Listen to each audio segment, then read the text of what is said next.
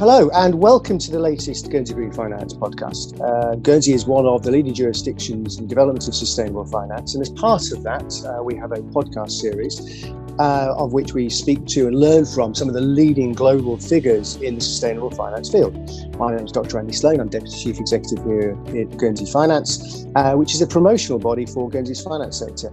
And I uh, lead and, established uh, our industry steering group, Guernsey Green Finance and today, I'm delighted to be speaking to Daniel Wild, who's global head of ESG strategy at Credit Suisse. I'm delighted both from a uh, sort of a luminary of the, of the world in, in, Daniel and also Credit Suisse and Switzerland, clearly, which is also a jurisdiction that's at the forefront of development in this arena.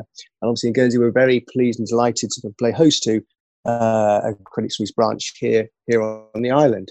So, no further ado, uh, Daniel, um, now my first question here. I, I I go back to it's you know, it's um, middle of the summer now, but we had our Sustainable Finance Week in June, um, and it was a conversation broadly with many different figures about finance and sustainability with private capital in the post-COVID era. Um, as we're all aware, maybe it's a bit premature to call it post-COVID, um, but I think the issue is a pertinent one. You know, as in you know after COVID, as it were. So, as a starter for ten, do you mind me asking you, you know, what's your views of the current sustainable finance landscape? Yeah, thanks, Andy, for the nice introduction. Uh, I think certainly we are still in the middle of COVID, that's clear, but already the first half of the year gave us some learnings about what happens during the crisis in terms of sustainability and also sustainable investments.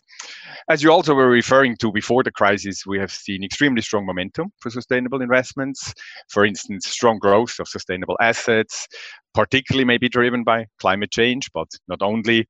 And that was the case for the last two years or so, I would say. We had double digit growth rates, we had a lot of commitments by large asset owners and also large uh, asset managers. And so you could say that the, the COVID situation was almost a little bit uh, like a litmus test for the, for the robustness of this trend. And uh, we were, of course, looking to that situation with a lot of attention to see what's happening. And, and, and there's a couple of things uh, that I think direct us towards the future and make us very comfortable about sustainable finance uh, overall. And, and the first of that is performance. There's a couple of studies which were uh, published indicating that more sustainable firms did better during the crisis. I think over 80% of sustainable indices outperformed their benchmark. Uh, then we also saw continued flows in sustainable strategies. And there were even some polls, for instance, by the Financial Times, indicating that investors expect that this trend would not, not be stopped. So I'm very confident that sustainability and sustainable investment will continue to become the new normal. And why is that? Well, we have seen during the crisis that our society and, uh, in particular, our economy are more vulnerable than we may have thought. We have seen supply chain interruptions. We have seen that the risk management skills of firms have become extremely important, but we have also observed some social shortcomings more poverty, unemployment, more social tensions, digitalizations. Many of these topics are covered by, uh, I would say, classic ESG analysis. And this is why ESG and sustainability get more attention and will continue to more to get more attention. And, and, and some even say, in that sense, COVID was almost like a, a test run for the climate crisis. And, and, I like that expression because it gives us the chance to s- spot these vulnerabilities and address them, hopefully, with more sustainable uh, investment strategies. And that's lastly, probably also the reason why a significant part of the EU funding to mitigate the current crisis are linked to sustainability. I think about one third of, of the package uh, has been earmarked for sustainable development. Yeah, it's a significant sum, and it's great to see Europe, um, you know, leading the way in in that regard. Um, and, and, you mentioned uh, about the studies and stuff, and um, I think we we sort of uh, um, we had our Sustainable Finance Week, and Ben Caldecott from the UK Green Finance Institute and the Oxford Sustainability Institute had just published some research talking about ESG factors and they'd actually discovered that uh, not only at the firm wide level, um, but they'd got some data to demonstrate at the economy wide level that um, uh, the economies that invested at a great high proportion of firms with, with good ESG scores um, were, were you know, performed better economically, which was a very interesting line of research, I thought. But um, your point, you made the point about returns, uh, and it's and we, we we ask the question time and time again against finance, and you know, and it's always comes back. It's it's the number one issue uh, for for investors, particularly in the private wealth field. You know, after all, um, uh, owners of private wealth are looking at preserving uh, their capital as a minimum. So, but, but post COVID, do you see the, the the environment for returns going to be a challenge? Um, I mean, how do you see the economic investment classes developing? Look for me sustainability and, and esg integration was was never really a trade-off uh, when it comes to returns. Maybe on a short-term horizon we will see some of public funding uh, being used not for sustainable investment but for for mitigating the immediate crisis. But um, in a, in a long term i don't think the situation w- will change. For for many years and, and i have been in the field for for 20 years or so it was difficult to show that um, integration of sustainability doesn't lead to a trade-off with financial returns. But I think by now we are quite confident that with the integration of ESG, you can at least reach uh, market returns. There's just enough evidence because we have uh, more data points, we have longer time series and that of course gives us a lot of trust that also going forward this will be the case. But it also depends a bit of course how you define esg when i say it will not uh, have a negative impact on returns, I mean the active integration, the systematic integration of ESG related risks and opportunities in, in let's say, research, in investment decisions, and, and, and portfolio construction or in, in other words in, in, into the whole investment process. And by the way I, I think it also it works the other way around. Good sustainable solutions they have to be financially viable. And I know that a little bit from my work in development cooperation. Uh, if you have a project or an undertaking which is not financially viable, it's it's maybe good for the moment, but in a long-term perspective, it will not survive. So I think the, the crisis now is a chance to find such sustainable and financially viable solutions. And therefore, investors which spot them and find the companies which do the best job, they also have an advantage on on the investment side. And you have maybe seen um, very recently that the COVID crisis has even accelerated some of these trends. For instance, BP has announced that uh, they will faster than originally planned, like uh, reduce their exposure to fossil fuels. Uh, airlines, for instance, they get rid of inefficient older parts of the fleet. So in that sense, I think uh, investors which uh, focus or spot these opportunities, they can have uh, an advantage uh, indeed. Well, this will only work, of course, is the, the policymakers also play along. And um, with that, I mean, I would expect them to set the boundary conditions right. So, because if the boundary conditions are right, then uh, I do believe in the ingenuity and creativity of the industry and also of investors to, to find the right solutions. And, and one example would be carbon tax, right? So carbon tax right now is, is mostly an external cost, but it's in the hands of the policymakers and regulators to make sure that these external costs uh, become relevant for uh, decisions for business decisions and in investment decisions and if that's the case uh, then we would also move in the right direction altogether with the industry and the investors alike I mean, you're, you're, speaking with an economist here, and you sort of the, holy grail of the carbon tax. We spent you know, 30, 40 years banging our heads against a brick wall, so shouting it's carbon taxes. But so you're absolutely hit the nail on the head there. And also, the um, I tweeted about the BP thing the other day. Who would have thought that um, 10, just 10 years after Deepwater Horizon, where BP would be now, that you know, that's just, I think it's you know, a real source of uh, hope and inspiration to see that sort of change happening. Right? My, personally, anyway. But actually, I just want to pop back to you mentioned about the data points and ESG and stuff like that. And we, we had this conversation that I was hoping to come to, to uh, uh, later. But if I bring it up now, in terms of the sustainable, the broader sustainability agenda, and actually, in particularly in the private wealth area, I've had this conversation about, about the data points for um, you know historic looking securities and such. But if you're looking at forward looking um, larger scale you know, impact type investments along the, SDGs. It's, in terms of the data points at the moment, do you, do you sense there's a similar? I, I, still get the sense there's a paucity of data. Then it'd be interesting to see what your views are. Um, you know, very much at the forefront uh, from Zurich. Mm-hmm. Well, if I look at the flows we see um, from private investors in, in our wealth management part of the business, and also from client discussions, I would say there is uh, certainly a strong increase in the interest uh, for sustainability, and as you mentioned, particularly for for impact, like topics that um, uh, touch our clients. That could, could be the oceans, that, that could be sustainability in general, could be climate change, could be more social topics. Um, that's all possible. But uh, in order to have a, a, little bit a better view, we also a while back we we performed in, in, in our own study among our next generation clients, and we found that very relevant because we are currently witnessing the biggest wealth transfer in human history, I believe, from one generation to the next one. Some people talk about 30 trillion US dollars that will be um, handed over to the next generation. So it's very relevant what, what these young investors think. And uh, interestingly, the, the study found that on top of the list, uh, when it came to their priorities to, to leave a legacy behind, on top of the list, it was mentioned was the positive contribution to society. And, and, and that indicates for me that we will definitely move into these impact oriented investments more and more.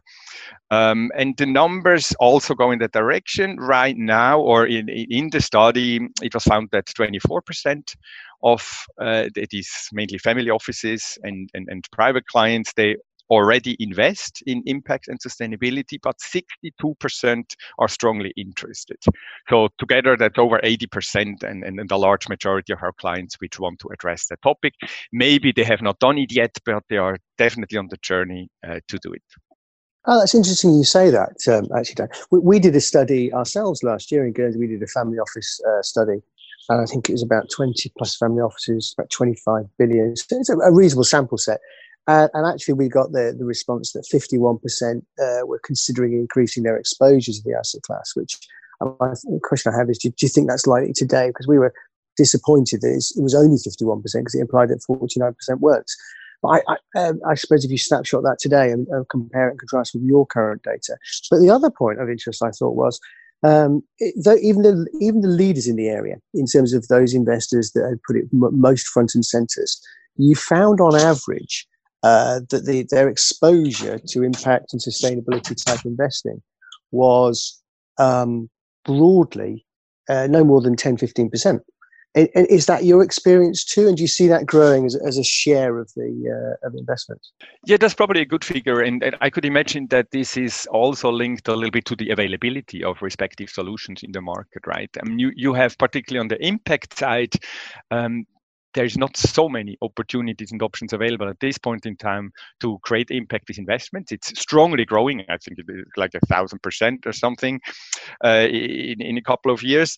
Um, but it, it would be difficult to allocate all your assets um, in that direction already, which means um, also for more core allocation in an um, diversified investment strategy, you need some building blocks or solutions that are more sustainable and more impactful than what we have in the market right now. And that's why, uh, for instance, here at Credit Suisse, we are ramping up strongly our product shelf in that direction in order to be able to offer sustainable solution across asset classes because investors don't necessarily want to turn their beliefs in terms of, of, of risk appetite and so on uh, upside down, right? They want to keep the global exposure, they want to keep different asset classes, diversification. So it's our job to make sure that we have the respective building blocks to offer uh, that fit into that allocation. Yeah, interesting point about the you know the actual dearth of supply uh, uh of I hate to use the, the Americanism, but product as it were in terms of the actual asset class. We ourselves as jurisdictionally decided to sort of move upstream, as it were, uh, and look at you know trying to you know, help uh, provide product to the market uh, with our Guernsey Green Finance Initiative, you know, our regulated regime, specifically because we, you know, same same as yourselves, have identified that lack of uh, future supply for which would be behind future demand. But um, anyhow, I mean, I, uh, we, could, go on about the supply and demand uh, as economists, but um, one of the issues that you, mentioned a bit already, uh, talking about the distinction between ESG investing and sustainability criteria, I've um, you know I picked up a, a, conversation amongst lots of different uh, people that uh, come from different perspectives, and I see this as sort of probably sort of different chapters of the same of the same book. Um, but do you, you know, do you see that on that spectrum of being in, investing in sustainability, a distinction between ESG and sustainability? Um, I think I, I saw a was it uh, an asset manager Zadig sort of reported in my IFR the other day that they prefer UN SDGs to ESG ratings. But I, th- I, I see these as all different different aspects of the same storyline. Do you mind me asking you what's your view? You know, do you recognise that distinction? And specifically, maybe if you can maybe just talk through your approach at Credit Suisse you know, to, to, the whole um, uh, to whole the whole landscape. Yeah, sure. The, the whole landscape can be quite complicated. There's numerous approaches out there and uh, different terminologies and abbreviations and so on. And uh, we do like the SDGs, the Sustainable Development Goals from the United Nations, as a, as a very useful and excellent framework to discuss sustainability in general. It's also something that resonates well with our clients. Uh, having said that, I mean, the topics covered in the Sustainable Development Goals, they are per se, they are, they are not new, right? But they, they come across in a, in a very organized way and, and what we're doing in sustainability can be nicely connected to the sustainable development goals. But also they are impact oriented and and um, they only came out in 2015 and before that uh, people uh, talk more about esg and and i would say there is a, a differentiation and we also use that in in our classification. And a little bit to boil down all these dozens of different approaches to something that's understandable internally but also for our clients we have defined in our credit suisse esg framework uh, three main pillars and two overlays. And the three main pillars are um, strategies which are more exclusion oriented. This is usually done on, um, based on an ethical motivation, based on, on, on values, where not necessarily the, the, the, returns are in the foreground. And then the second pillar, um, maybe the, the, the, most strongest one right now is ESG integration. There we look at um, ESG indicators that are financially material and have an impact on, on, on the future of a firm in terms of risks or opportunities. And that's also the original understanding of the PRI, for instance and but mainly focuses on the firms themselves so about the future of the firm we are investing in and then the third pillar or perspective is thematic and impact investing. And that's the one which is mostly linked to the sustainable development goals, where we also want to make sure that we have an explicit objective alongside financial returns to positively contribute to the SDGs. And, and, and, it's clear many of sustainable investment strategies, they are maybe a combination of these three pillars, but you can often explain what you are doing with these three perspectives. And then we have the two overlays. One overlay is voting and engagement. Um, which um, has two objectives. One is to reduce the risk in the portfolio. Uh, and the second objective is, of course, again, to have a positive impact. And uh, the second overlay is transparent reporting, which I believe we also owe to our clients. So they know what we are doing is really what we promise. Oh, good. I mean, and, and doing what you promise is always a useful thing for clients, isn't it? I mean, so uh, it's, uh... yeah, it's not just a useful thing, right? It even becomes a regulatory necessity because yeah. uh, what we definitely a... want to avoid is greenwashing. Right? So it's a nice and, habit to pick up, isn't it? Eh? yes, for sure. Oh dear, sorry, but um, actually, I, I, just wanted to add on a bit on the ESG issue. I mean, and it's a good uh, segue, I think, you know, to, to to look to another continent here, and um, I picked up on this uh, back, uh, you know, with uh, a follower of these sort of uh, things, and with Al Gore with his 21st Century Fiduciary Duty Initiative through the UN, and he's done some great things, Al Gore, which is probably why he's got a Nobel Prize. Um, but, uh, when I was my regulatory days, I was I was aware of the US regulatory and strategy world looking at uh, the fiduciary duty aspects uh, in the US context, and um, sort of you know this whole debate about how ESG relates to the fiduciary duty and such. And my view is that you know you take these factors into account. It's a jolly good thing. But I did see recently, I think it was would have been month before last, now June, wasn't it? Department of Labour in the US published some proposals for consultation on this about uh, factors and pecuniary impact. Do you, I mean, do you have any views on on this this whole sort of area of um, fiduciary duty and relating to ESG and sustainability, and specifically in the in the private wealth aspect as, as, as much as the the pensions field? I think that was discussed in the US. Yeah, look, it's it's an important discussion, and it has been going on for for quite some time. The debate about ESG integration in the context of uh, fiduciary duty. And um, while these papers were published, as you just mentioned, there are also other papers being published at the same time which go in the opposite direction. For instance, by the SFAMA, the Swiss Fund and Asset Manager Association, they published a paper stating that uh, um, ESG considerations must be part of the fiduciary duty for our clients because they can influence the investment outcomes.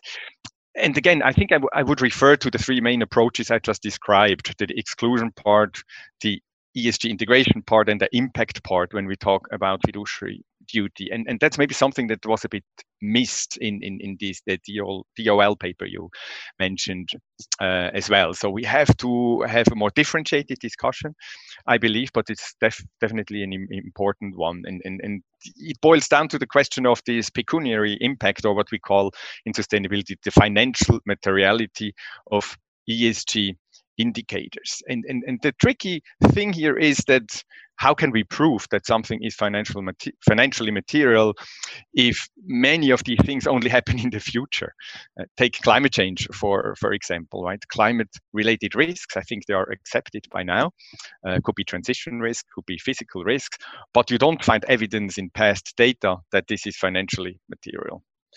And so, from that perspective, I would say a portfolio manager who really acts on behalf of clients should take ESG factors into consideration according to the best knowledge and understanding of the industry, understanding of sustainability risks, understanding of opportunities, exactly in the same way as, as he or she would do it based on purely financial data. It's actually not a difference, can still be right or wrong, the final outcome, but it's at least a better informed investment decision.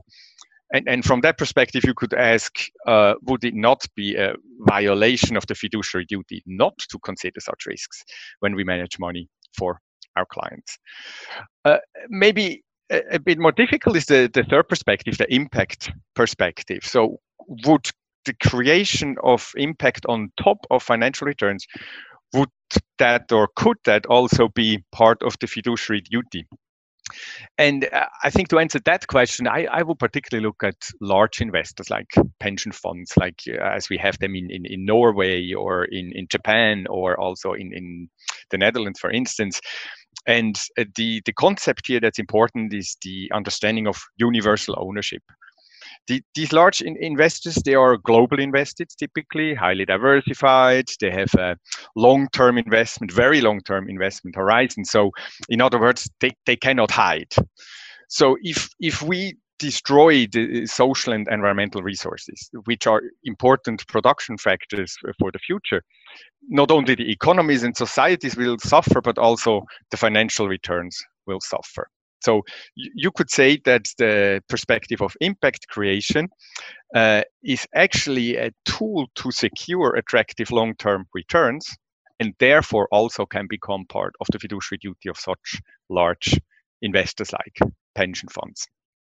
And lastly, with the EU regulation that's coming up, um, we are required in the wealth management area to make sure we meet client preferences uh, not just in terms of um, risk adjusted returns, but also with regard to specific client expectations for sustainability. So the client preferences for sustainability. And once this is written down and the client has expressed a certain uh, preference, then it becomes part of our fiduciary duty to also advise accordingly and manage the portfolio in a way that fulfills these expectations.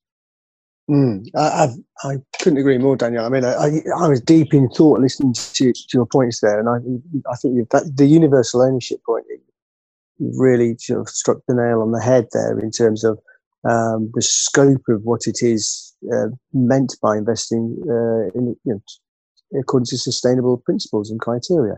Um, I, th- you know, you agree that these things go back to you know, the sustainability things, rather basically about making the world a better place. So, yeah, I think it's, it's, interesting to forget that. And but you also that the EU aspect uh, you referred to the Swiss experience of, you know, of aligning itself with uh, EU rules and regulations, obviously for market access. We're both third countries. Um, topic wise, it, I was it was always around the OECD table, uh, sort of surprised about how easy it was to incorporate these factors in civil law jurisdictions as opposed to common law, like uh, like ourselves in the UK. But um, you talked about risks, and I just want to go back there. I, I realised that I'd probably lost missed something when we were talking about it earlier. We are talking about the drive of client demand into this area, and it was returns, that you know, the data points were lending itself. How much do you see uh, investors' concerns for risks being at the forefront of their mind? You know, you know, is it something they come and speak to you about? You talk about the EU's response of requirement for investor preferences. Um, how much? Uh, how much is that driving the agenda now? Do you think?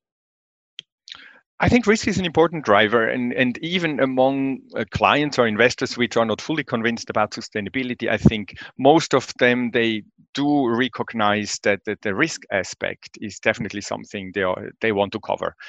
Um, and and COVID, of course, has, has made it very obvious that we are facing some some risks um, in that sense. And uh, if you look, for instance, also at the risk map of the World Economic Forum, which is published uh, once a year, uh, it was interesting to observe over the last 10, 15 years or so how sustainability related risks moved up and up even more.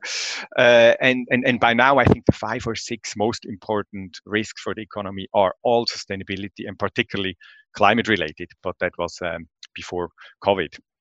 And uh, there's enough evidence uh, for, for, this by now. In the beginning of the century, mostly related to the G part of, of ESG, so the, the governance part, where it became clear that uh, you can run significant investment risks if you don't pay attention to let's say independent boards checks and balances risks oversight business conduct policies things like that. And then with more awareness for climate change investors start to realize that um, there could be significant risks coming from that side like described by the world uh, economic forum physical risks transition risks. And now with COVID, I think uh, many are waking up to an additional set of risks. Uh, we mentioned some of them already, like supply chain exposures or social risks. So you could almost say that the, the risk landscape comes in three waves. We had governance first, then triggered by climate change, environment as, as, as the second set, and now we have the social risks uh, as well. And uh, if I if I talk to clients, even if they do not have a particular interest in sustainability, once I say, "Are you interested in knowing what risks you have in your portfolio uh, from a climate?" Yeah, everybody's interested, of course. I mean, I mean, why would you not not be interested? Uh, for me personally, I think we have both elements: the opportunity part and the risk part.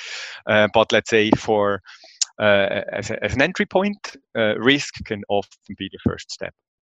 Yeah, cool. I was, laughing there because agreeing wholeheartedly with, your comment. In fact, actually, it's, been a, it's, it's, a, it's a podcast of, of, of listening and agreeing. So there's so many things that you've said that I've just been nodding here sagely. And uh, so, and the, the, the, obviously following the what the World Economic Forum uh, said is something that I think we, we've got very much in common. And um, and actually, one thing we um, we discovered that we did have in common when we were preparing for this for this podcast was the fact that we we have something we both have something in common with Dolph Lundgren. And I was wondering if you'd want to share with listeners what that is and uh, you know how that relates. It's a small world, but I was wondering if you could maybe give listeners a bit of an insight to your background.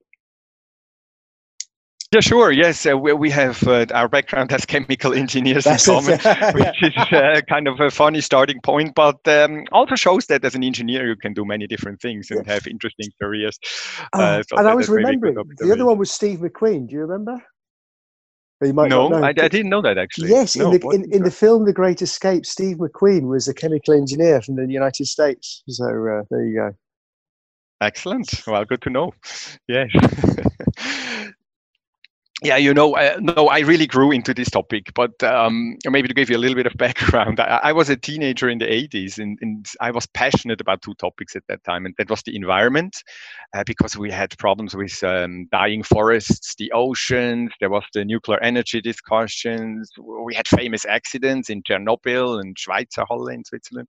So, environment was something that really um, was one passion of mine, and then the other one was what was going on in developing countries in the emerging markets. So I, I wanted to do something which really moves the needle, and I thought engineering uh, is a good way to do that. And and actually, it was the water topic that kind of uh, became the, the, the, guiding principle of, of, of, my career. So I I did a, a PhD in, in water technology at the ETH and then um, moved on to Stanford uh, for a postdoc on groundwater management, and finally then had the chance to to combine the passion, environment, and development cooperation in, in a role as engineer and consultant. So I, I worked for a Swiss company doing uh, water infrastructure projects uh, globally and then also worked three years for the Swiss government to lead infrastructure financing programs, partly on the in the Balkans and Kosovo, Macedonia, and so on, and also in Vietnam, and um, learned that it's not always about technology.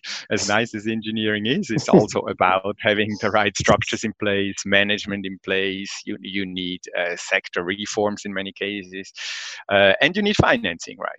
And uh, so I, I, moved on then um, in 2006 to Robeco SAM, which is a pioneer in sustainable asset management. Again, through the water topics, I started um, as uh, a part of the water investment team.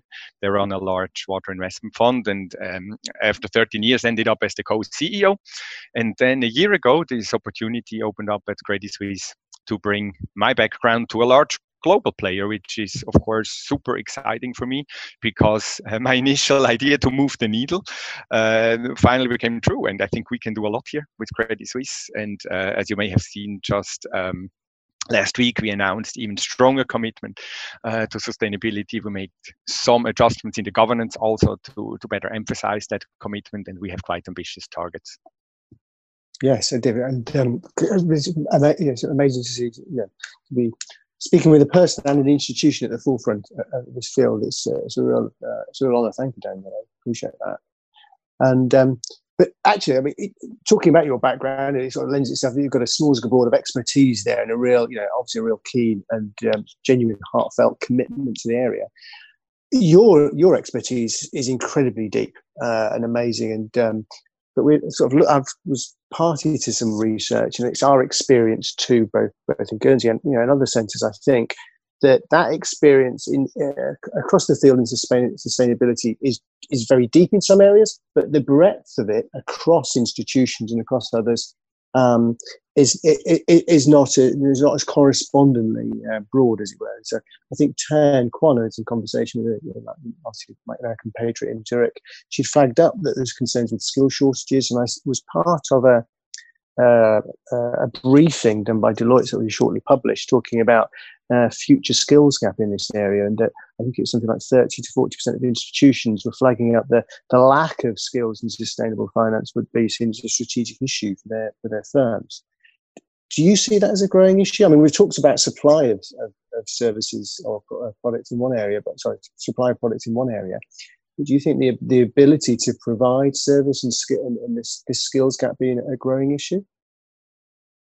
Yeah, look, it's certainly not, not easy to find experts or enough experts at this point in time at that interface of sustainability and finance. And, and one reason maybe is also that for, for a very long time, uh, you either had experts in, in sustainability or sustainability related fields or in finance, but not necessarily people who were able to, to bridge that gap. Now, in the meantime, the, the curricula have been adjusted. Uh, you can now study sustainable finance or even in, in financial trainings, you have sustainability integrated, but it will take a, while until this really comes through.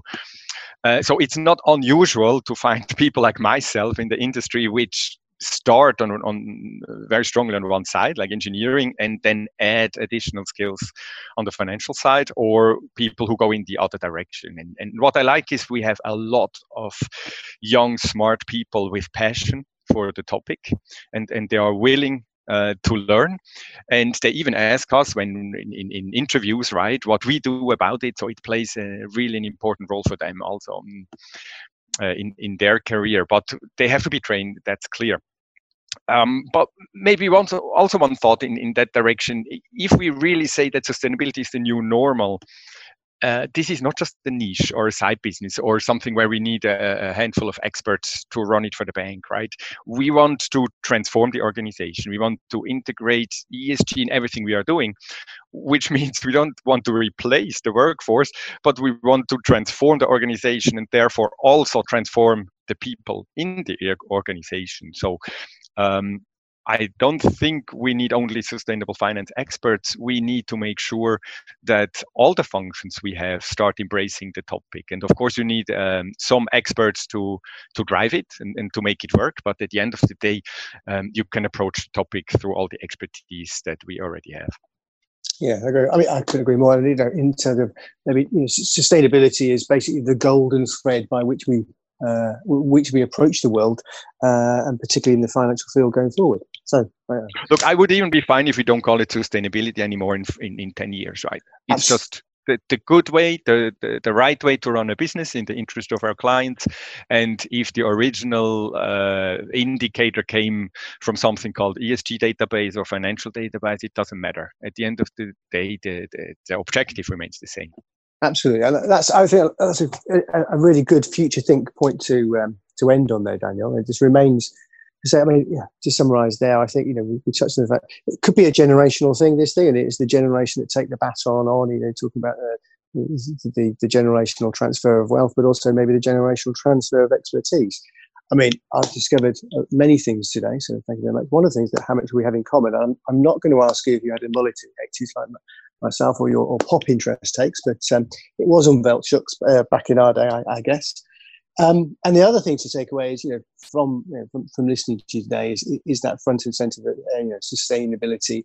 It's it is a way of doing things now rather than just a an element on the sidelines, particularly post COVID, where listening to you, it's it has almost been that tipping point of you know going from you know nearly there, nearly there to no, it's it's there now. This is the this is the the, the brave new world, as it were. And also to take away from our conversation the fact that you know, this ESG sustainability and this, you know, this, this fiduciary duty is, um, you know, is all encompassing.